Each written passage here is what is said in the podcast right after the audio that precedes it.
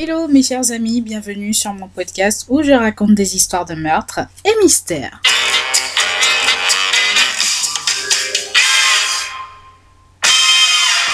Alors pour les nouveaux, bienvenue, je m'appelle Osnel et je suis là tous les mercredis et les samedis pour vous raconter les histoires les plus sordides, les histoires les plus what the fuck qui existent dans ce monde. Alors avant de commencer l'histoire d'aujourd'hui, j'aimerais faire un petit disclaimer. Donc petit disclaimer, je tiens à vous rappeler que ce contenu s'adresse à un public averti, ce contenu est déconseillé au moins de 12 ans. Alors aujourd'hui, nous allons parler de Jennifer Pan, une jeune femme qui a planifié le meurtre de ses parents pour hériter de leurs biens, mais surtout pour se sentir libre d'aimer son petit ami. Alors, qui est Jennifer Pan et qu'a-t-elle fait concrètement? Well, well, well, let me tell you. Jennifer Pan est née le 17 juin 1986 à Ontario, au Canada, et elle est la fille de Wei An Pan et Beach A Je suis désolée si j'écorche euh, euh, les, noms ou les prénoms. Je fais comme je peux. Ok? Alors ses parents étaient issus tous deux de familles euh, de réfugiés. Pendant leur jeunesse, ils se sont rencontrés à Ontario, ils se sont ensuite mariés et ils ont emménagé à Scarborough. Puis suite à leur mariage, ils auront deux enfants, Jennifer et Félix Pan, nés respectivement en 1986 et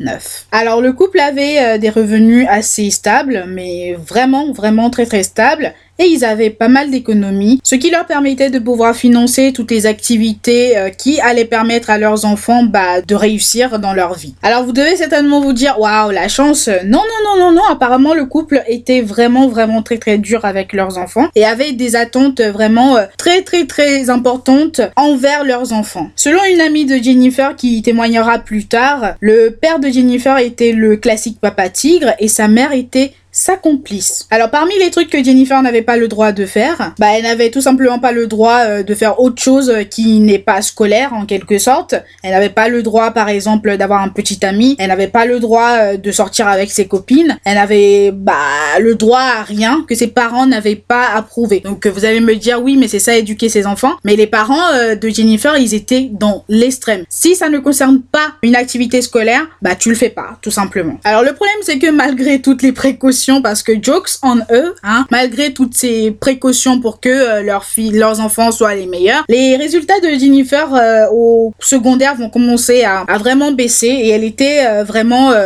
au tout début de la moyenne. Et vu que la jeune fille avait extrêmement peur en fait de décevoir ses parents, elle va se mettre à falsifier ses bulletins scolaires pour faire croire à ses parents et à ses proches qu'elle était tout le temps la meilleure de sa classe. Donc malgré le fait qu'elle falsifiait quand même ses bulletins scolaires, euh, Jennifer euh, est arrivée jusqu'en terminale et l'université euh, pour laquelle elle avait postulé avait bien accepté du coup sa candidature. Le problème c'est que Jennifer va échouer à l'un de ses examens donc l'université va annuler son admission et Jennifer va faire ce qu'elle sait faire de mieux, mentir. Hein. Elle va donc raconter aux gens qu'elle avait été admise et à la rentrée scolaire elle va commencer à faire croire à ses proches qu'elle avait débuté les cours et qu'elle allait en cours euh, comme euh, tout le monde. Donc vous allez vous demander, bah que faisait-elle de ces journées? Bah Jennifer, elle allait s'asseoir en fait dans des cafés, euh, elle enseignait comme prof de piano et à un moment donné, pour faire passer le temps parce qu'elle s'ennuyait beaucoup, elle va travailler dans un restaurant pour gagner de l'argent. Et pour parfaire son mensonge, Jennifer va aller jusqu'à raconter à ses parents qu'elle avait gagné une bourse d'études et qu'elle avait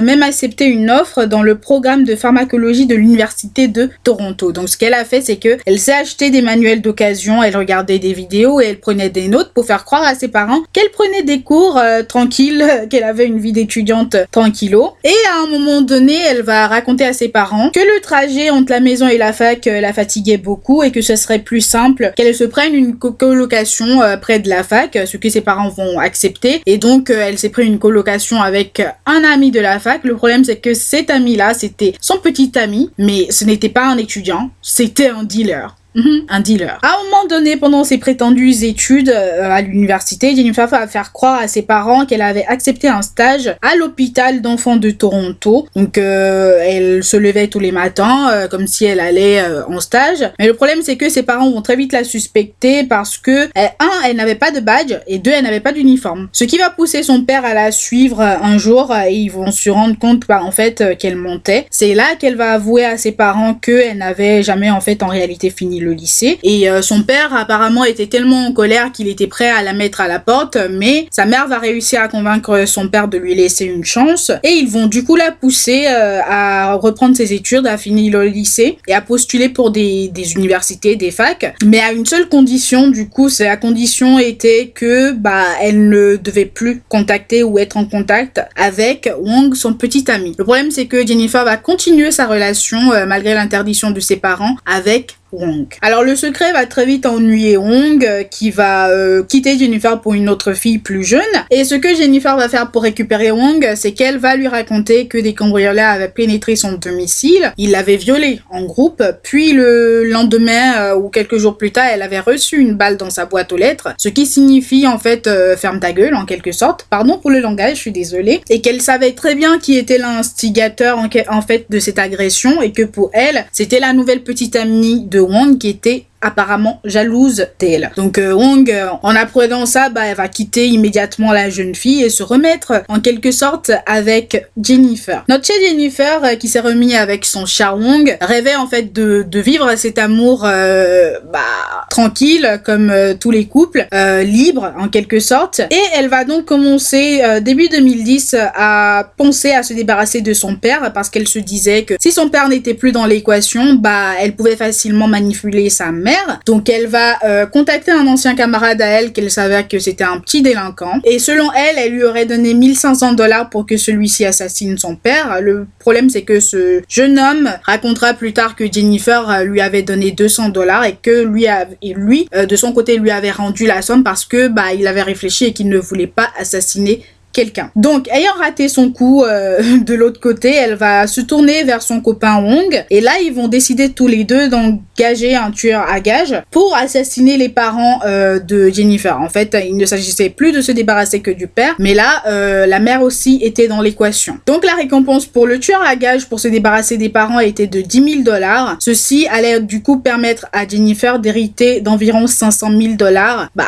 elle sera du coup riche. Et d'un autre côté, elle pourra vivre son amour au grand jour. Yeah Donc, pour mettre leur plan à exécution, on va contacter une connaissance à lui parce que vous vous rappelez, c'est un dealer. Il va contacter ce monsieur euh, qui était censé être le tueur à gage euh, à ce moment-là, mais qui va se retrouver euh, finalement en prison. Et donc, lui, il va les mettre en contact avec un autre homme nommé Milvaganam et ils vont se mettre d'accord sur les faits et la date du crime. C'est ainsi que le 8 novembre 2010, euh, Jennifer, euh, avant d'aller se coucher, sachant que toute sa famille était à l'étage et que tous étaient dans leurs chambres respectives, couchés ou non, elle va déverrouiller la porte d'entrée avant d'aller euh, dans sa chambre, ce qui allait permettre aux agresseurs, bah, du coup, de pénétrer le domicile familial, en quelque sorte. Et avant de se coucher dans sa chambre, elle va envoyer un message aux agresseurs sur un portal prépayé que Wong lui avait donné pour leur dire que, well, top départ. Donc ceux-ci, ils vont pénétrer la maison, euh, mettre la maison sans dessus-dessous, attacher tout le monde, euh, récupérer tout le cash qu'il y avait dans la maison avant d'amener les parents de Jennifer dans le sous-sol et leur tirer dessus plusieurs fois. La mère de Jennifer va mourir euh, sur le coup, mais son père va survivre et ça Jennifer ne le savait pas. Et du coup, comme les agresseurs l'avaient attachée de manière à ce qu'elle puisse se détacher et aller appeler les secours et faire Oh my god, on a été cambriolés, mes parents sont touchés. elle s'est détachée et elle est allée appeler les secours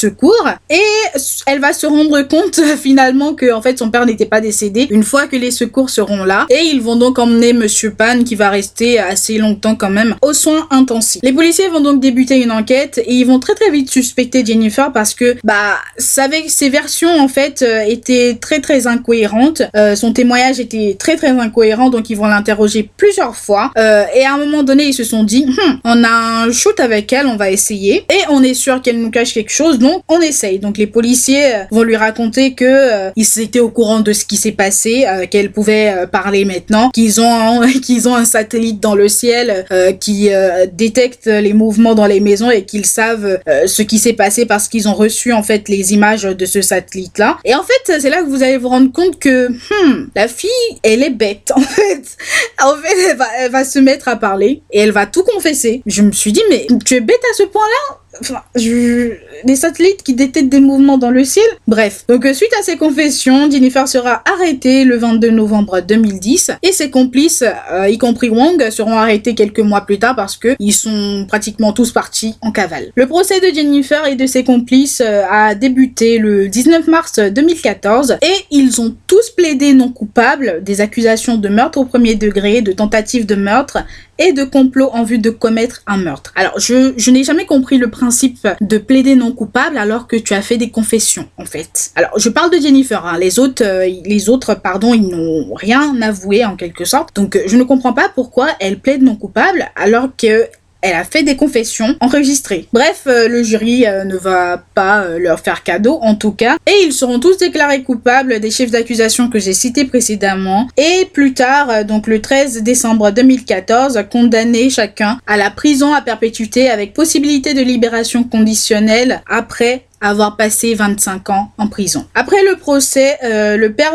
et le frère de Jennifer vont prendre la décision de demander une ordonnance euh, du tribunal interdisant à Jennifer de rentrer en contact avec n'importe quel autre membre, que ce soit eux ou autres membres de la famille, ce que le juge va leur accorder Et le juge va aller plus loin euh, et même interdire à Jennifer et Wong de se contacter. Plus tard, euh, le père de Jennifer affirmera au cours d'une interview que pour lui, sa fille était décédée. Et franchement, elle mérite tout ce qui lui est arrivé, que ce soit sa peine euh, de prison, que ce soit le fait que sa famille la rejette aujourd'hui, elle le mérite amplement. Donc voilà les amis, euh, l'histoire de Jennifer Pan ou la fille indigne. J'espère que cette histoire vous aura plu. On se retrouve une prochaine fois pour une nouvelle histoire. En attendant, je vous souhaite une bonne journée ou une bonne soirée. Portez-vous bien et faites de bons choix. Bye guys.